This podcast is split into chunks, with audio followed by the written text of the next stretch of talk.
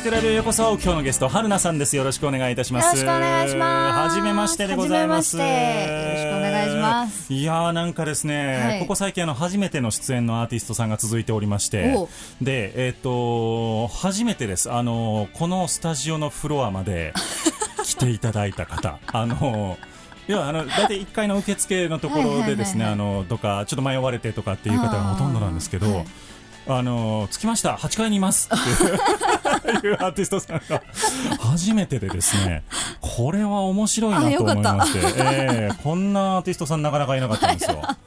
なので、え、これなんか、ね、来られたことあるんですか？とかってすごい聞いてしまったんですけど、ええ初めてということで。初めてなんですよ。いやいやいや。やいやいや。突進型なんでなんかもうえすごいですよね。物おじせずに。ついちゃったうそこに受付があるから、とりあえず入ってみよう。書いてみようと。というわけでございまして、今日は春菜さんをゲストにお迎えをしております。よろしくお願いいたします。よろしくお願いしますとは言いつつも、春菜さんのお名前今日初めて聞いたというリスナーさんもいらっしゃるかもしれないので、はいえー自己紹介といいますか、こんな感じの活動をしてい。ますというのをちょっと教えていただいてもよろしいでしょうか。はい、えー、とシンガーソングライターをやっております、えー大文字最初の文字だけ大文字で、えー、春菜と書きます。HARUKO ですね。あえーあ春菜？あ違う。春菜です。NA です今カットした方がいいですか？いいです。このまま流しちゃれって。大丈夫ですか？これ本名がそっちとかじゃないんですよあ。全然あの本名も春菜なんですけど。春子になっちゃったみたいな。インスタグラムが春子なんですよ。あなるほど HARUNA RUNA で春菜と書きます、はい。えー最近ね新しいアルバムを出して前は大文字で活動してたんですけども、全部大文字ね。そうですね、はい。えー、と3ヶ月連続リリースというのを最近はい。配信リリースをしまして、はい。えーそのタイミングでちょっと小文字の春菜さんにちょっと切り替えさせてもらって、うん。えーまだ半年も経ってないって感じなんですけどもなるほど。えーまあ、ピアノ弾き語りで結構何年もずっとやってきていて、はい。えーまあ、今回ちょっと素晴らしいプロデューサーアレンジャーさんの方に出会って、うん。ちょっとアルバムを出させていただいたっていう感じです。なるほど、はい。ありがとうございます。春菜さんです。よろしくお願いいたします。えっ、とだから今年の4月から3か月連続で、えーリリースをされていると。そうですね。いうことで、えーシングルシングルときて、えーこの6月に、えーアルバムをはい。リリースをされたということでおめでとうございます。ありがとうございます。えっと活動歴としてはじゃあ。活動歴ははい。音楽をちゃんと仕事仕事っていうかまあそう始めたのはもう18とか17とかなのでなるほど。多分約10年ぐらいなんだかんだうだうだやって歌うだやっている。えそれはなんかソロでされてたんですか？最初もそうですね最初もソロでやってて、まあ、うんうん。はい。ちょっとあの事務所入ったり抜けたりみたいな、まあ、期間がありつつ、はいはいはいもうどうしようかなみたいな感じでずっと伸び伸びやってる感じ。なるほど。じゃあ今、えっと、ソロで活動されていて、すね。はい。なるほどなるほど。で、えっと、春菜という名義になってからじゃあ3枚出されている。そうですね。はい。えこれまでもだから出されてるんですね。出出してます。大な文字の春菜さん大文字結構アルバムを4枚5枚ぐらいへ出してるんですけえど。リセットしちゃったんですね。一回ちょっとそうもうなんかこうあるじゃないですか。アーティストって絶対みんなあると思うんですよ。なんかもう過去の私に戻りたくないみたいな。あ前に進もうと。そう。なるほどなるほど。じゃあそうやってもう心機一転じゃあ。そうですね。それでも音楽のジャンルがガラッと変わったとかっていう感じ。そんなことは全然なくて、うん。まあ、ただそのなんて言うんだろうな。自分のやりたい音楽っていうことをもう一度見つめ直そうっていう時期がうん。このまあ2年ぐらいあって、なるほど自分がどうしたらなんですかこのメロディーとこの声が生きるのかなっていうことをまあ見つめ直した期間でもあったので、うん。まあ、そのタイミングでちょっとやり直そうってなってこうガラッと変えてしまいみたいな決意表明的に。決意表明的に。あれですよね。あのトークの声としても素晴らしいお声ですよね。いやーあのー深夜にお悩み相談やってほしい感じの声だと思うんですよ。こんばんはみたいそう最近そういう番組あんまないですけどね。な やりたい。そう絶対あのなんて言うんですかいい意味で眠気を誘うというか一日の疲れがこうスーッと溶けていくような声なんじゃないかなと思うので。い。や素晴らしいですね。ありがとうございます。というわけでじゃあ大文字最初だけ大文字の春菜さんになってから、え3枚を立て続けにリリースをされていらっしゃいまして、えーファーストアルバムの「うぬぼれ」これをこれもあのあれですね最初だけ大文字の全部ローマ字でございますけれども、そうですね。えー6月の19日にリリースをされました、はい。おめでとうございます。ありがとうございます。一旦は配信リリースということで、えー、と CD の方も今、はい。えーそろそろ発売とそうです。そろいうそろところかと思いますけれども、これ配信されたなんか理由とかってあるんですか？配信された理由？なんか、えー最初 CD にしなかった理由？ああもう絶対的に配信の時代になってることを、はい、やっぱこうどんだけいい作品を作ってもそれをやっぱ届く手段を自分で考えないと、うん。やっぱ遠くまで飛ばないなっていうことを すごく商業的に考えちゃって、はいはいそうそれでやっぱ CD 若い子も聞かないじゃないですか。まあそう CD プレイヤー持ってない人も今はね多いですよね。だからとりあえず配信で出してでもやっぱこう、物になることの喜びは絶対あるから、うん。物はもう後々でいいなと思っててとりあえず配信で世界中で聴ける環境があるんだったら、うん。そこでまずプッシュすることを考えようと思って、うんうん配信デジタルリリースみたいな感じにしました、うん。なるほど、うん。で、えー CD も追って作られてということで、えー、と CD は通販そうですの限ね定ということですね、はい。ライブ会場とかでも、まあ、売るのはもちろんで売るというすありことです。ねはい。というわけで、えー、とそういった形でですね、えー全世界どこにいてもおこの新婦が聴けるという時代、大変ありがたいわけでございますけれども、うん。えーうぬぼれで検索をしていただくと多はい。分上の方に出てくるのではないかなと思いますので、えー今日4曲、えーオンエアでお届けしてまいりますけれどもその他にも全部でこれは10曲入りですかね、はい。イントロを入れて、はい。えー盛りだくさんの内容でございますのでぜひともチェックをしていただければと思っております。というわけで春菜さんを今日初めてお迎えをしたわけでございますけれども、まあ、そのバックグラウンドみたいなところをですねあいろいろと掘っていく番組なんですよ。あ。なぜなら1時間春菜さんだけの話をするからです。やばいですね。ねええっとこのいただいた資料にも湘南で、あそうなんですよね、えー生まれ育ちとはい。いう出身って生まれも育ちもということですね。れも生まれも育ちも今も湘南にいます。なるほど、はい。でさらに湘南の茅ヶ崎市っていうところのはい出身で、今も茅ヶ崎に住んでるんですけど、はい。やっぱもう東京とはもう圧倒的ななんていうんだろう空気の流れ方とか時間の流れ方が違うのでへなんかやっぱそういう匂いがするうんみたいなんですけど。なんかあんまり電車一本で行けるのに僕も行ったことがうんうんうん。ないかもしれない茅ヶ崎。あれ？江ノ島とかって茅ヶ崎ですか？えっとね江ノ島藤沢なんですよ。ああなるほど。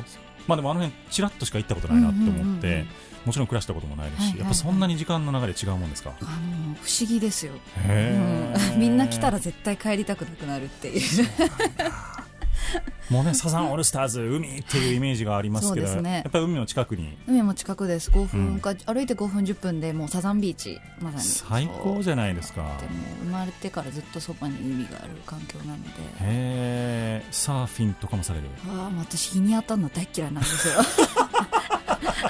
随分こうあの利点を生かしきれない感じ。そうなんですよね。えじゃああんまりビーチとかに泳ぎに行ったりもしないんですか？全くしないです。あらあらあらあら。ビキニを着たのも本当2年前ぐらいみたいなえー、もったいないって絶対みんな言いますよすねんごい言われるんですけどただ泳ぐのはめちゃめちゃ得意で、はい。ずっと水泳やってたんですよ、はい。でジュニアオリンピックとか出ててあのちゃんと泳げるんですけど、はい。ただあの沖縄とか住んでる海はいいんですけど、ちょっと湘南茅ヶ崎の海ってそこまで住んでるわけではないかるらこうあんま海水浴っていう感じもしなくて。なるほど。そっか。じゃあちょっと、まあ、プールで泳ぐのは好きだけれども、あの日に当たるのがあれだからビーチにも行かず。本当に嫌いです日に当たるの。じゃあ海の家とかに行ってとかもそういうのもせず。海の家に日に当たらないところに行ってずっとビール飲んでるのが好きです。いいですね 最高ですね。ビールっていうキーワード好きですよ。このスタジオにいる人全員ビール好きですね。あよかった。話が合いますね。話が合いますね。そっか海を見ながらビール最高ですよね、うん、それはすごい好きです。なるほど。じゃあそのねビーチには行くと？ビーチには行きます、はいはいはい。ただこう日が暮れてから。黄昏時。もうちょっと夕日になって、はい。左には富士山右には江ノ島みたいな感じになるのがもう本当に最高。えーちょっといいですか？今年の夏ぐらいちょっと。遊びに来てくださいいいですか？3杯ぐらいおごるんでビもール。うめちゃめちゃは案内しますよ、い私。マジですか、、はい。や行きたいわもうつい最近もミュージシャンもうはい。日本屈指のミュージシャンがみんなうちに遊びに来て、日本屈指のミュージシャンがみんな。バーベキューしてみたいなもう本当みんなが知ってるようなミュージシャンがなんか遊びに来てみたい春なけやばいですね。な ワイワイするみたいな。あそうですか。水避けてみたいな感じではいはいやらせてもらったりそっとかかそっか。ちょっと空も広そうですもんねやっぱそうなんですよそうそうそうそう。か。ベロベロで帰ってきましたみんな。そこは止まらなかったんですね。ちゃんと。いやいやいや確かに東京でね家でバーベキューなんて言っても近所から迷惑がそうですね。あークレームが来そうなところでございますけどもうんそういうのがちゃんとできる環境で育たれてのびのびと。最高です。どこで音楽と出会うんですか春菜さんは？どこで音楽ああえっとねうちのお母さんがもうずっと歌を歌っててうん。そうそれ歌の仕事をまあちょっとしてたんですよ、ね、プロとして、プロとして、はいはいはい。でちゃんと歌でお金を稼いでる人で、うん。まあ、横でずっとその洋楽を聴いてたので、うん。私もなんかこうおぼろげながらいつか歌い手になるみたいなことをずっと思ってて、うん。まあ、お母さんと一緒にカラオケとか行ったりはいはい。してたので、はいでまあ中学卒業して高校入るタイミングでちゃんと音楽の活動をしてみたいと思って近くの近くの高校っていうかそのそれこそ藤沢の高校はい。の、えー、と軽音楽部がものすごい強かった高校があったんですよ、でわざわざ偏差値めちゃめちゃ落として。なかなかそのチョイスないですね。なんか野球がやりたいとかっていうのはありますけど、そう軽音楽部目指して。そう行ったんですよ。はあ。本当関東とかで2位とかちゃんと成績のあるはいはい先生が当時いらっしゃって行ったんですけど、うん。体験入学体験入部であ私軽音じゃないと思って 軽音楽部入んなかったんですけど。根本から高校に行った理由をそうもう覆してそこで覆してしまって。そう。うわー。でもすっごい思い出深かったです高校時代は。ちょっと波乱万丈そうなんでそこ セカンドトークでいきましょうかねその辺はね。まずじゃあ一曲お届けをしていこうと思いますけれども、はい。えーファーストアルバムの「うぬぼれ」からですね、えー好きだから嫌いと言って」というナンバーをお届けをしてまいります。どういうナンバーでしょこれはですねまさにその湘南の茅ヶ崎から東京まで大体まあ1時間とか1時間半ぐらい電車でかかるんですけど、まあその中で音楽に浸ることがすごい好きで、まあ辛いこととか悲しいことをこう音楽と一緒にこう走馬灯のようにこう浸る時間をフューチャーした曲で、うん。まあ、この曲は主人公はちょっと傷ついた恋愛をしてるっていう設定なんですけど、うんど。東京から茅ヶ崎に帰るその夜な夜な夜なの帰り道をちょっと想像してもらって聞いてもらえたらいいなとじゃあシチュエーションとして夜夜です。車窓はい。という感じですね、はい。お届けをしてまいりましょう。春菜さんのナンバーです。好きだから嫌いと言って。ねえ会いたいなんて。口が裂けても言えなくて。後悔すらも月に溶かして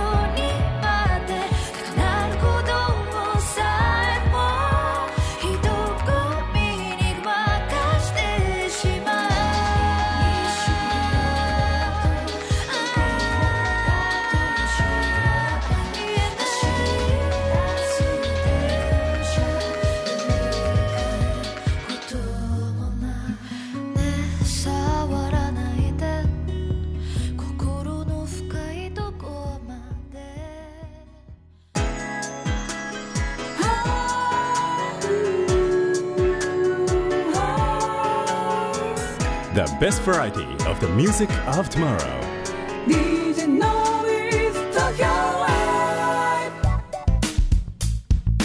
お届けをいたしましたナンバーが春菜さんのナンバーでございました。好きだから嫌いと言ってというナンバーでございました。はい、ありがとうございます。これは売れますよ本当？だって。売ってください。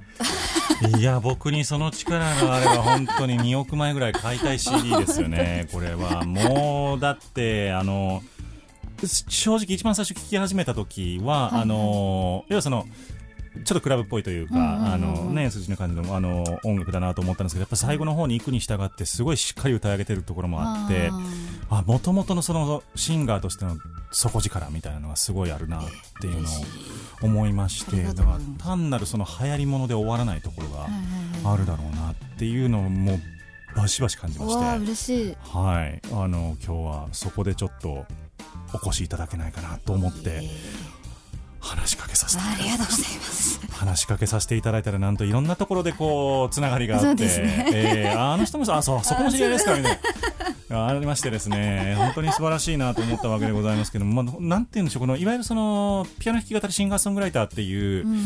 イメージの曲からちょっと離れてるなと思っているんですけれどもなんかどういうバックグラウンドでこういうそうですね。今回は、えー、どっから話せばいいんだろうな。もともとこの23年も曲はずっと書いてたんですけど、はい。えーまあ誰かいいアレンジャーさんいないかなっていうのを頭の中でずっと思ってたんですよ、うん。うんはでこのアルバムを出す前にまだ大文字の春菜さんの時に「うん。In My Room」っていうピアノと歌だけの CD を作ったんですね。それは配信とかしてないんですけど、うん。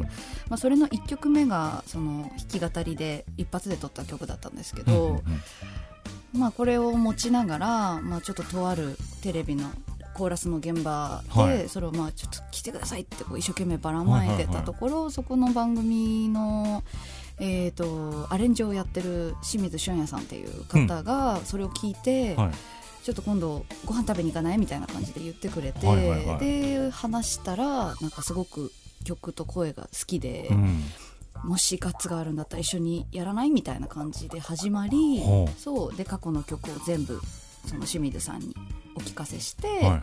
どういうサウンドでやっていくかっていうのを練った結果っていう感じなんですよ、ね、なるほどなるほど。じゃあ春菜さんの単独のものというよりも本当のその清水さんとのそうですね。合作で。はいはい合作ですはあどうですかその自分の生んだ曲が徐々に徐々にこう色に染まっていくというか。もうねでも本当なんて言うんだろうその楽曲そもそももともとすごいばすごい方だから、うん。良くなるのは分かってるんだけどなんか曲っていうよりもその春菜っていう存在がどうやったら美しく見えるかをすごい考えてくれる人だったんですね。そう。この曲がこうやったらかっこいいじゃなくて春菜だったらこれが絶対合うと思うっていうのをね。なんかお互い本当セッションしながらこう人間セッションみたいな感じ。うん。そうそれで作り上げていったからもう本当出来上がるたびにもう涙が止まらないし。うん。今回全部卓録なんですけどもうそうなんですね。そうなんですよ。スタジオ一切使ってなくて。あでトラックを提供していただいてみたいなトラックを一緒に清水さんとこうディスカッションしながら作ってって、うん。で清水さんちの本当もう本当部屋です。ただの部屋へでー。あぐらかきながら。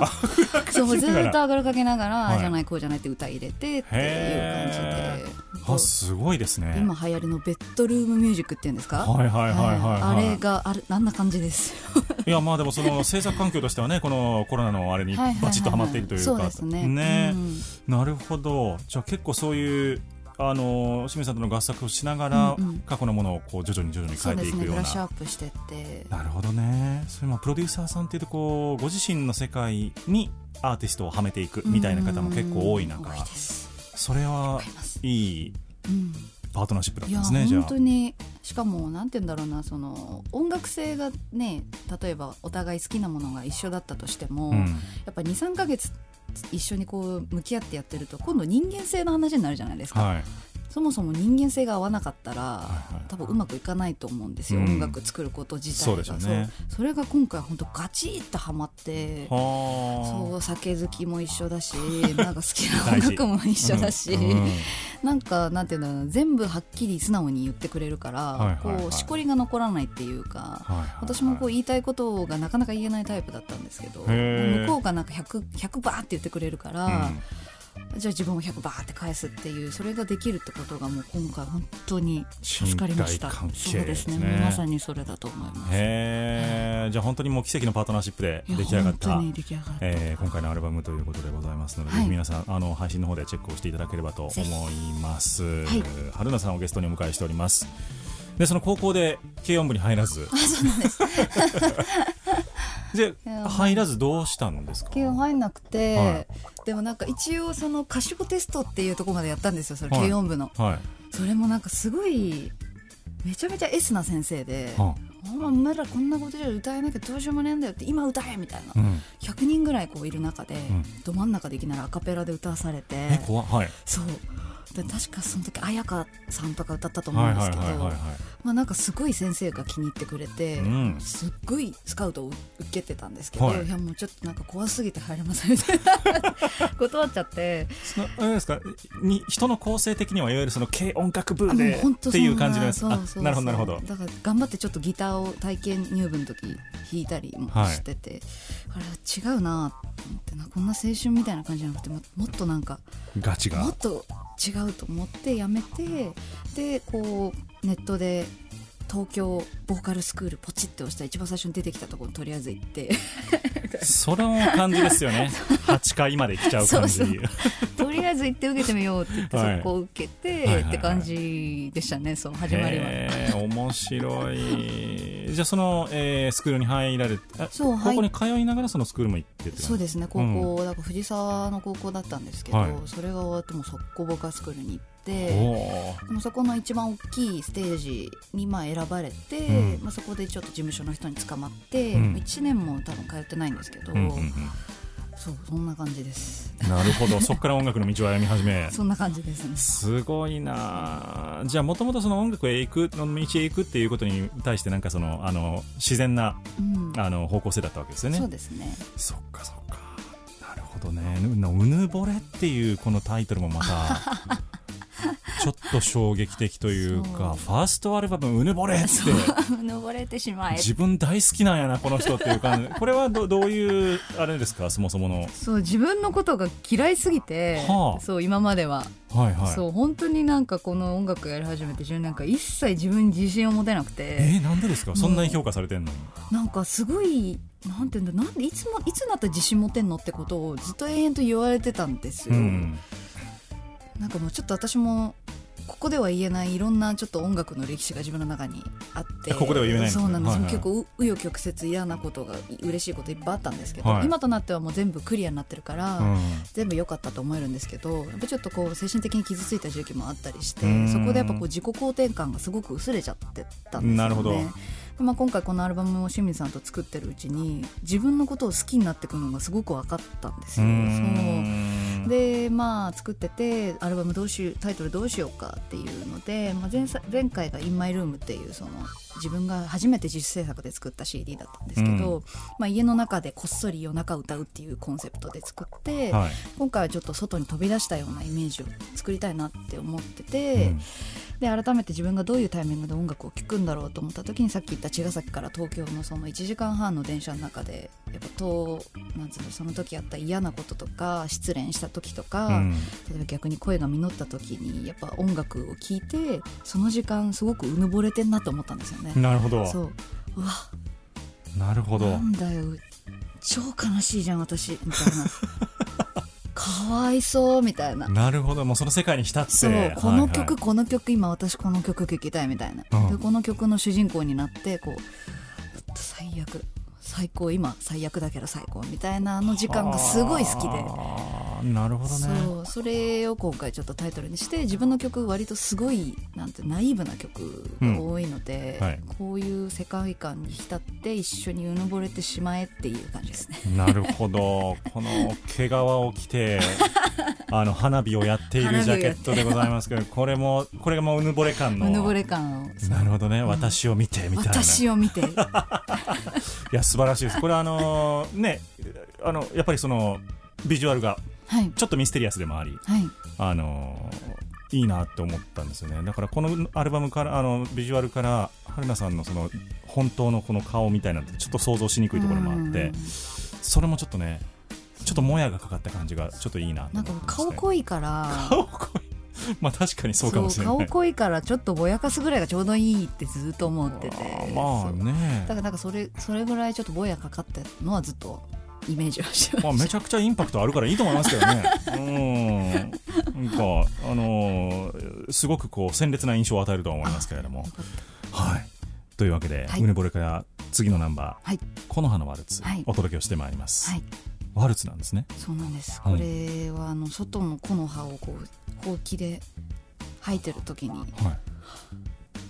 私みたいってその木の葉のことを見て思って出来方が天才の出来方じゃないですか、それ。悲しいと思ってはい。なんかあんまりいい恋愛をしてしてなくて、はい。まあ、どう見立てしてそうじゃないんですけど周りの友達もなんかこう 痛い恋愛の方に走ってっちゃうのが好きっていうかああ、ちょっと、いるじゃないですか、はいはいメンヘラ。もうザ・まあメンヘラ、あの、ざっくりとそうですね。そうですはい。もうでもそのメンヘラに浸ってる女の子すごい好きで、うんん。いいじゃんもう永遠にそのことで悩んでればいいよって思うぐらいなんかこう美しく見えるっていうかなるほど。そうで木の葉を拾ってる時にまさにそのもう風に身を任せて、うん。あっち行ったりこっち行ったり、うん。でも中身は空っぽで私どうしたらいいの風に吹かれる？もうあなたのあなたとは一緒にいれないサラサラサラみたいななんかちょっと頭の中ずっとあって。そうそれでまあ傷ついた女の人のことをなんかすごいストレートに歌った曲なんですけどなるほど。ちょっと歌詞がどぎついかもしれないです。だから。お届けをしてまいりましょう。どんなナンバーなんでしょうか、えー、春菜さんのナンバーです。この葉のワルツ。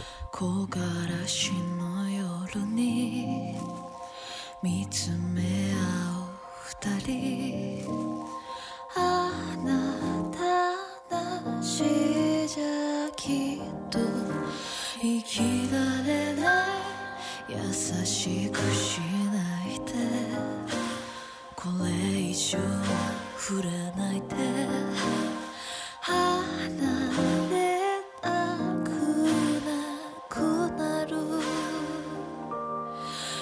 つからだろう。幸せ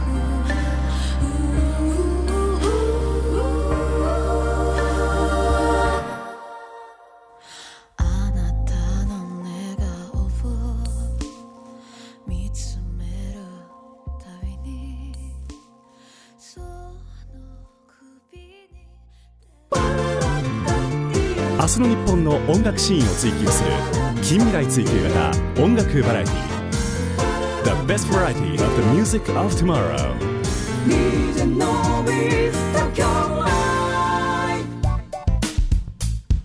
お届けしましたナンバーが春菜さんのナンバーでした「この葉のワルツ」という曲でございました、はいありがとうございます。なんかワルツ感をそこまで感じさせないあれでしたね。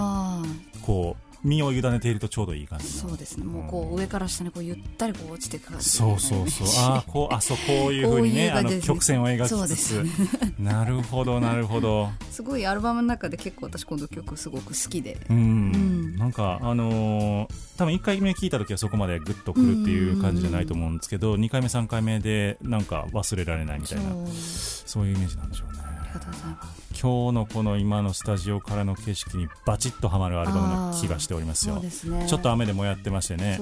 ええあのー徐々にこう夜景が見えてくるみたいな、はいはいはいはい。そんな夜のイメージですか全体的に。なんか夜というか雨というかなるほど。あのこの間あのーアーティストの K さん韓国人のはい K さん。はいはいがこの間あのアルバム聴いてくれて、うん。すごくいいこと言ってくれたんですけどミスティって言ってくれたんですよね。うん。なんかこう霧がかかってる感じって言ってくださって、そうあなんか本当そういうイメージですっていうそうですよね。なんかあのークリアじゃないんですね、こううん。ぼんやり見える感うんそうでじ、多分音作り的にもそうだと思うんですけど、がすごく独特だなと思って、うん。これがその春菜さんのカラーになっていくんだとするとすごい強いカラーな気はするんですよね。あ嬉しい。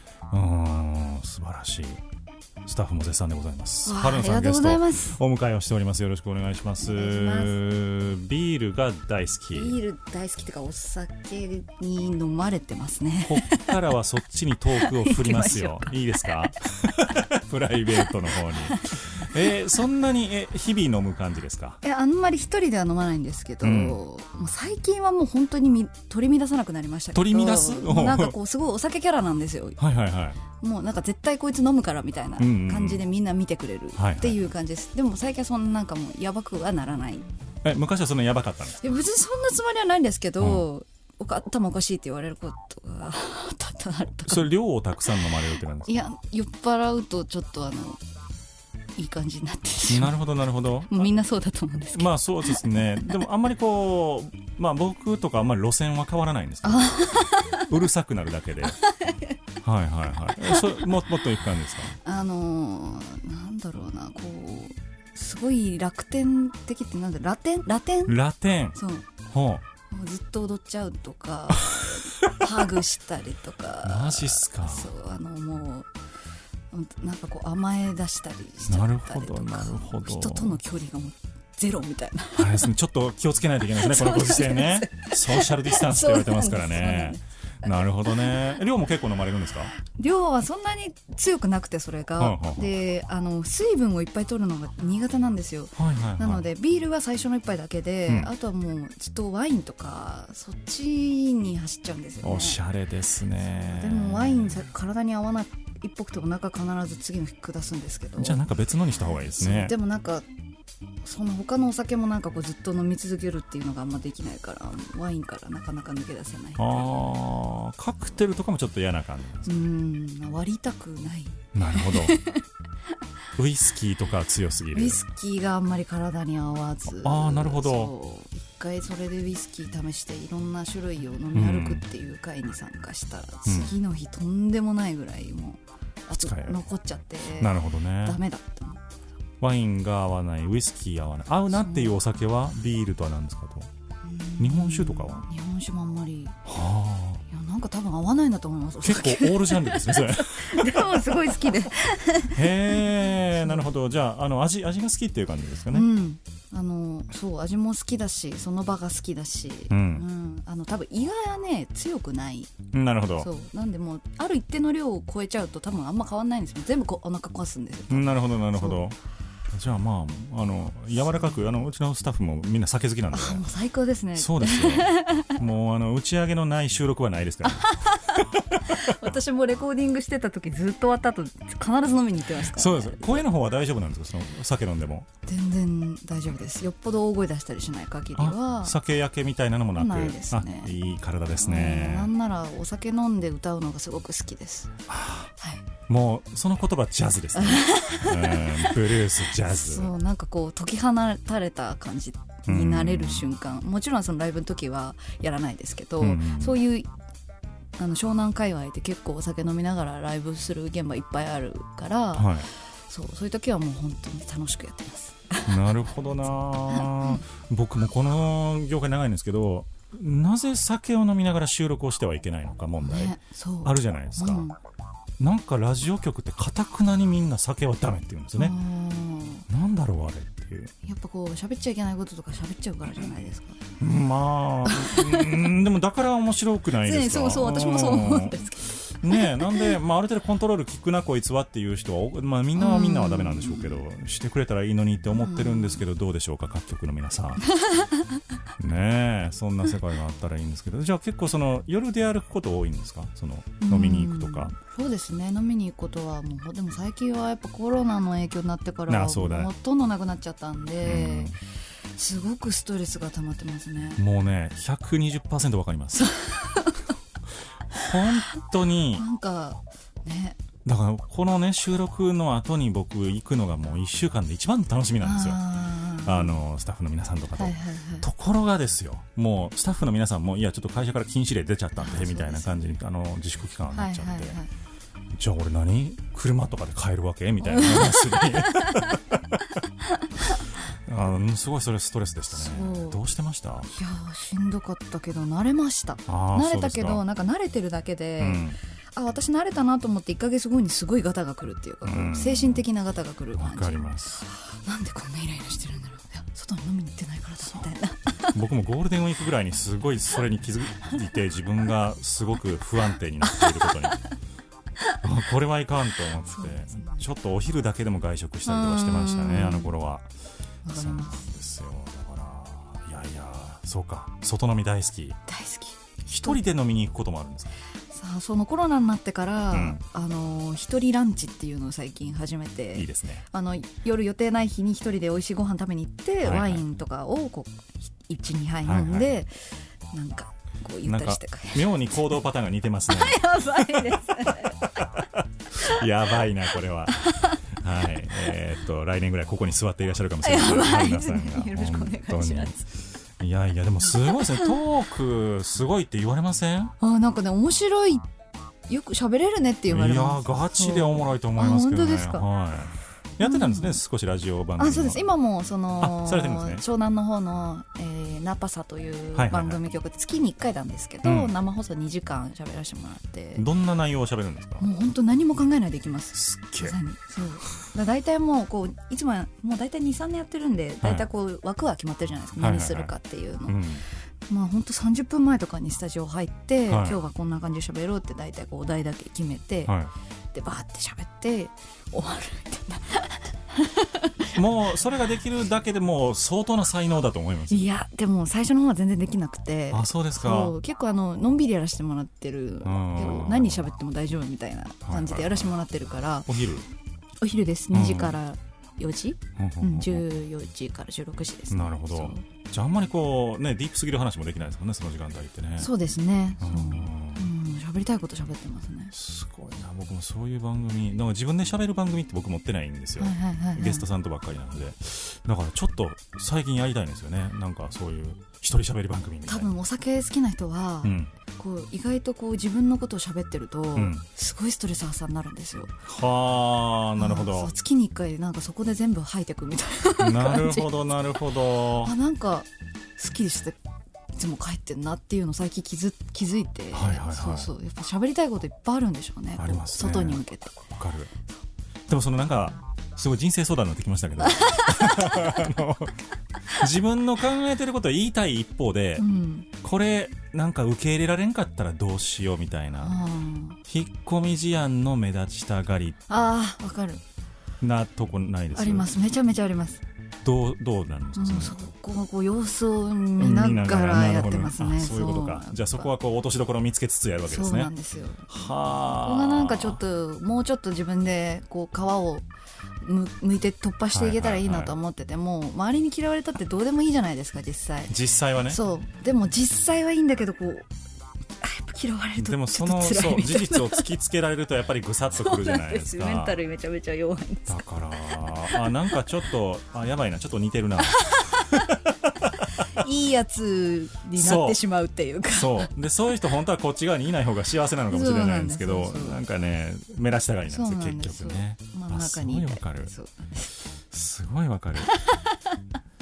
そんな春菜さんのコルチカムというナンバーを続いてお届け、コルチカムって何ですか？コルチカムは毒の花の名前なんですけどすごい見た目美しいお花で、はい。ぜひあの検索してほしいんですけど、はい。ものすごく猛毒を持っていて、はい。でまあこの曲もその恋愛にこう傷ついてる女性のことを歌っていて、うんうん。こうすごいモテる男性がいて絶対自分が傷つくことを分かってんだけどえいと飛び込んでしまって、うんその毒の花に触れちゃうっていうあえて触れに行ってるっていうかその毒に触れて毒にこう侵されてる自分もちょっと可愛いかもって思ってる女性の曲です。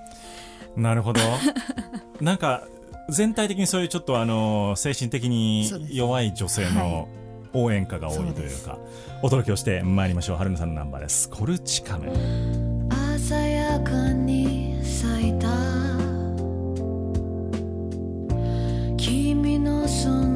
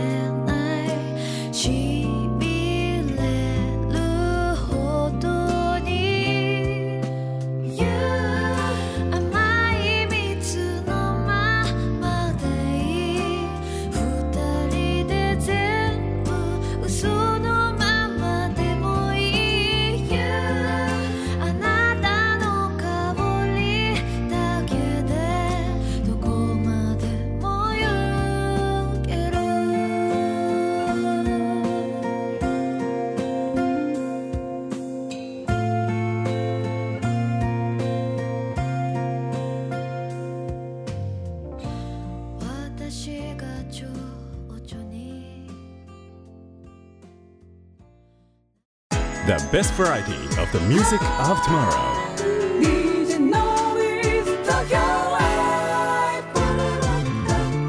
明日の日本の音楽シーンを追求する近未来追求型音楽バラエティお届けしましたナンバーが春菜さんのナンバーでございましたコルチカムという曲でした、ありがとうございましたこれはこれで素敵なありがとうございます。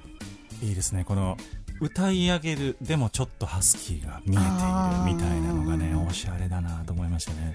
ちょっと変わった曲ですよね、でもね。そうですね。なんかその売れる歌よく聞かれる歌みたいなのってそのメロディーと歌詞だけじゃない気がしていて、うん。うんうんそのボーカルとの相性って僕すすっごいあると思うんですよね。うんこの人のこの音域のこのボーカルが刺さる歌詞みたいなのが絶対あると思っててめっちゃ可愛いとかめっちゃかっこいいみたいなの。うんそれが結構この中にあった気がしたのでなんか一般リスナーにすごい刺さるだろうなと思いつつもミュージシャンズミュージックとはちょっとうん。趣向が違うなというか、うんうんうんうん。うんなんか両方入ってるのが面白いアルバムですよね、うんうん。素晴らしい。ありがとうございうます。ぬぼれぜひとも皆さんゲットしていただければと思います。春菜さんのうぬぼれでございます、チェックしてください。えっ、とこれは一般的なそのサブスクサービスなどで大体聞けるということではいございますので、えーお手持ちの契約しているところですね、えーチェックしていただければと思っております、DJ のビース東京ライブには名物コーナーがございまして、ノビーに聞けというコーナーがあります。1時間散々私、春菜さんに質問させていただきましたので、逆にですね、春菜さんの方から一つ僕に質問を投げていただきまして、その質問への回答拒否権がないと。いうコーナーでございます。まあ打ち合わせなしですから今急に言われても困るかなっていう感じだと思うんですけれども、ね。何も考えてないですね。何でもどうぞ。好きな女性のタイプは？またそんなそんなことでいいんですか？えここれ結構聞くとこう人間性が見えるっていうか面白いかなあそうですか。ええっとそれどっちですか？外見中身。でも全全体的な。えドラマドラマトリックの仲間由紀恵さん。おおあの役がいいですちょっとえんミステリアスな感じ？ミステリアスでかなり抜けていてえーそんなじ実力はないけどなんか火事場のバカ力があるみたいな。あーまあみんな好きですね多分ね。そう。であのビジュアルみたいな。そうですね。僕一貫して多分ここ20年ぐらいずっと仲間そのトリックの仲間由紀恵さんって言い続けてますね、なんかもっと具体的なことはないんですか？なんかこれだけはしてほしいみたいなこれだけはしてほしいというのあの好き嫌い食べ物の好き嫌いがない人が僕は好あきです。あそうい。うのは大事ですよねでもね。い、なんかあの僕も食べたり飲んだりするの大好きなので、はいはいなんかあのあれはちょっとこれもちょっとって言われるとどどんどん自分の選択肢も狭まっていって結局自分はあれ食べたいのにこの人が食べられへんから一人で行こうみたいにななってくるじゃない。できるだけその幅は広い方がいいかなっていう感じですかね。でもあんまりそれ以上の条件ないかなっていう。あうん。ですね。えこんなの良かったですか？あもうこんなんでいいです。本当ですか？え花野さんは逆にどういう男性が好みなんですか？えー、私なんかもう楽しければいいかなって感じで広いですよこれ幅。でお酒飲める人は絶対ってことはありますね。うん、じゃないとなんか外にお酒飲みに行ける人、うんうんううん。ん、あとはもう性格が合えばもう。そっかそこが一番難しいんですよねうん。性格が合うかどうかっていうの。えなんか譲れないポイントは酒お酒だけですか？うんなんだろう。でも意外となんかメンメンヘラじゃない面食いらしくて。うん。自分はあんま全然そんな面食いの自覚ないんですけどなんか好きな系統は似てるみたいで意外と顔で選んでるかもしれないっていうのもある芸能人で言うとどう。変ですかえー、あんまりね芸能人あんまねもうなんか雲の上みたいな感じになってあんま好きになれなくて。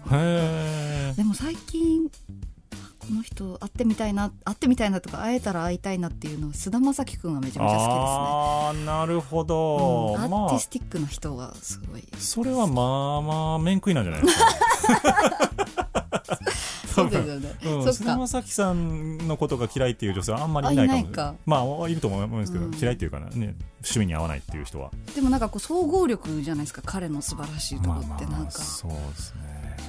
すごい好きですね。いや、うん生まれたかったですねそういう男にね。はい。というわけでございまして今日は春菜さんをゲストにお迎えをいたしました、い、かがだったですか？この原稿も進行表もないはい番組、はいはい。いやなんかこっちの方が堅苦しくなくなるのであ本当ですか？私はすごく楽です。よかったです。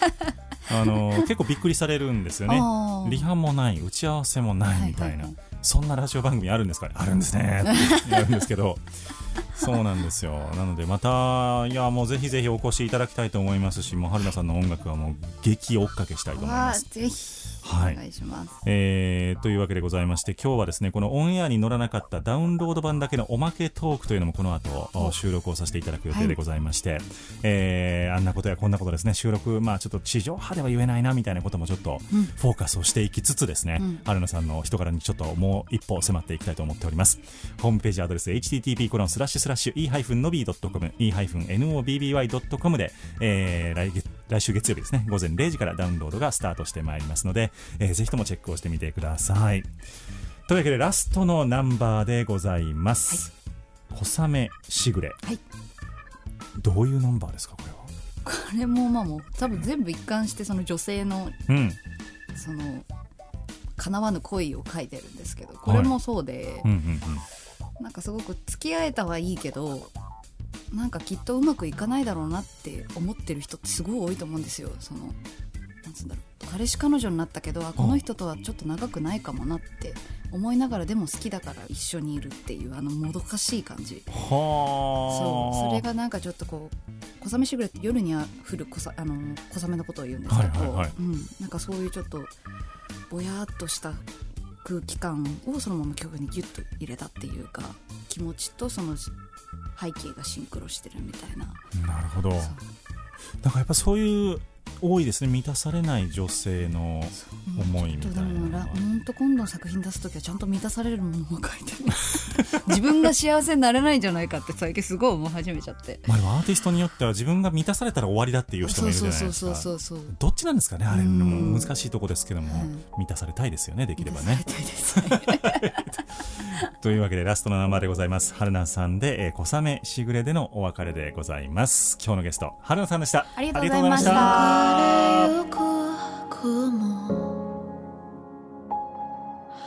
行き先はどこ？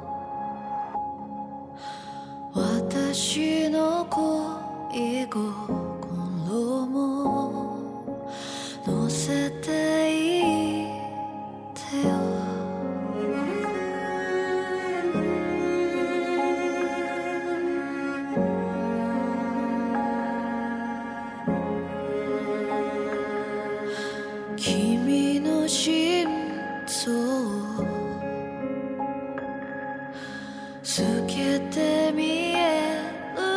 よ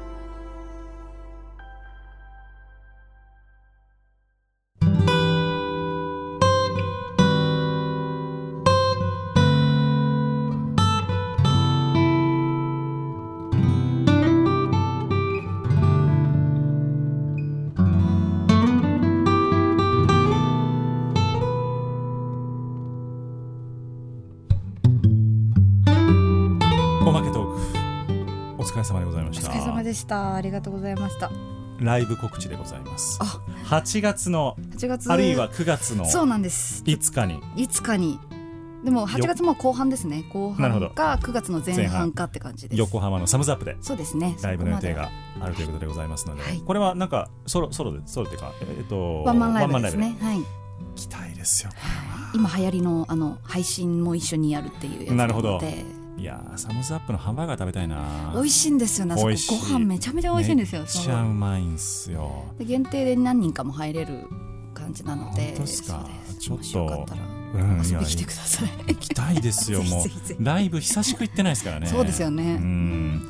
これはあれですかトラックを使いながらのライブっていう感じなんですか？生演奏？生演奏です。おはい。素晴らしい。まだちょっとメンバー確定はしてないんですけど、うん。まあ普通に生演奏とまあうん。いろいろこのサウンドをどうやって表現するかっていうのをこれからリハでいろいろやっていくんですけど、うんそうですよね、うん。なんかこれをライブでどう表現するんだろうってすごいね。うん。面白そ私も早くやりたい。えしばらくライブやってないですよね。もうね私コロナの前から実はもうライブ自体そもそもあほとんどやってなくても仕事ではあるんですけど、はい自分のそのライブっていうことを結構お休みしててあうんうんうんうん。の制作に結構集中したかったんで、なるほど。そう。なんでもう多分ね最後は2月とかだったじゃあ本当に半年以上ぶりのライブになると大丈夫かなっていう。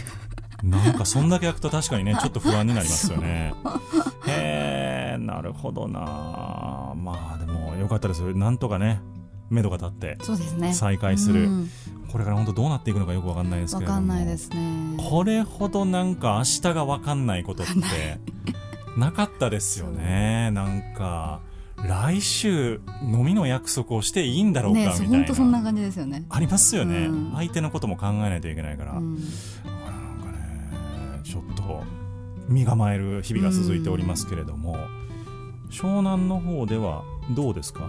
温度感的に東京みたいにこうギスギスしてます全然してないですね。でもやっぱ必ずマスクはやっぱみんなつけてますけどやっぱ緩いかなどちらかというと、ん。もうやっぱ外出ないとちょっときついかなっていう感じの匂いがこう漂ってて、みんなまあゆらゆらしてる感じ。でもどこのお店もやっぱりこうちゃんと席数減らしたりとか対策ですよね。でってことはやってるけど。飲食店がねもう今大変ですよね。またなんかね締め付けをするとかせえへんとかいろんな話も出てますけどもうん。なんかもうそれぐらい自由にやらせてくれと思いますけどね。うん。もうなかなかそういうわけにもいかないのかもしれないですけれどもね。うん。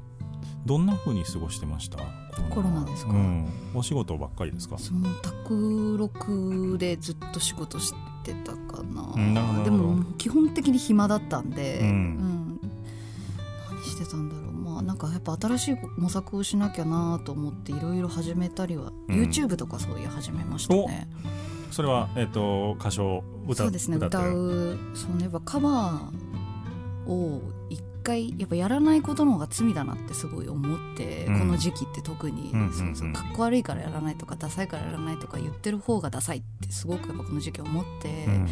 何でも今の時期やらないとどこに正解があるか分かんないから、うんとりあえずなんかカバー動画うんうん。自分も自分っぽいやつをやりたいってちょっと思って YouTube を新しくして、うん。カバー動画を今ほぼ3日に1回ずっと上げて。精力的ですね。そうです。上げて。どういうのをカバーされてるんですか？好きな曲しかやってないです。でもポップスが多いです。基本はポップスみんなが知ってるようなポップスを、はいはいはい。えっと、ローズの音と歌だけっていうので、はいはいはいはい。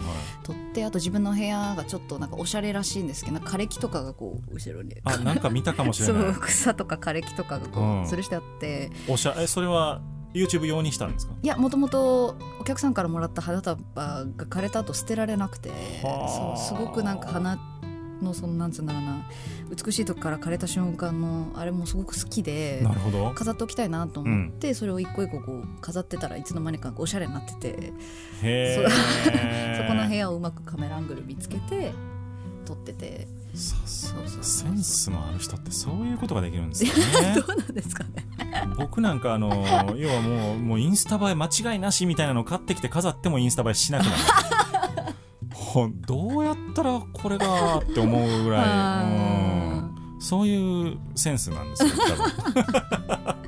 アーティストの皆さんってすごいなって思いますよ。あうん。よくあれだけこの映えるようにねあのうん画面とかあのこういうビジュアルもそうですけど、うん。作ったりとかできるなと思って、まあ、もうアーシャとかすごいっすよねみんなの想像力、そうですね確かに。僕なんかここで座って腕組んでるだけですから、ね、全く想像力のかけらもない。分かりやすいですけど。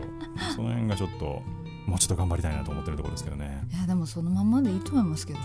なんかもうちょっと欲しいんですよね。うん、これ伸びだねみたいなそういうセンスは欲しい。誰でもできるわみたいなのじゃなくて、うん、でもなんかセンスはこうパターンの蓄積みたいなことを言うじゃないですか。うん。いろんなものを見ないともっと多分ダメなんですよね。あアートでも誰でもできるのをすごい極めていったらいいんじゃないですか。わかんないけど。なるほど。わかんないけど。なるほど、うん。その話面白いですね。なんかそうおしゃれにするっていう考え方より、うん。自分が何が向いてるのかを極めていった方がアートになるような気がしてて。なんかすごいな。今日人生相談第2弾ですよこれ。私はうんなんかすごくその人の人柄があるから、はいはいはい。おしゃれにしようとするとなんかこう今流行りのものだったりとかそういうことに目が行きがちだけど、うん。なんかその人の持ってるもともとそのカラーをじゃあどういうふうに写真に落とし込むのかっていう逆算からした方が面白いものができるんじゃないかなっていうのを最近すごい考えてます自分が。えー、じゃあ僕はどこで撮ったらいいんだアーシャを 多分このスタジオではい。そのままで、はいまんまがいいってことですね結局。でもでもなんか多分プロの人がうん。それをもっとこう抽出してくれるんじゃないですか。撮ってもらおうとしたら。いや僕も毛皮着て花火したいんですよ やっぱり。こういうことしたいんですよね。できればねあんまりやりすぎると忘れられるかもしれないですけどね。こいつ誰やったっけみたいなね、そうそう。あのアイコンも変えすぎるのちょっとね考えもんじゃないですか、アーシャとかもね。だからその辺のバランスも難しいなと思いながらやってますけれども。なんか今日言い残したことはないですか？です。本当に？大丈夫？お腹が空きました。なるほど。これは一緒にご飯行きましょうという ところでよろしいでしょうか？投げてみましたよ。し。というわけでではあこの後食事会に行ってまいりますので、はい。えーオンエアはこの辺でということでございます。今日のゲストは春菜さんでした。あありりがとうございました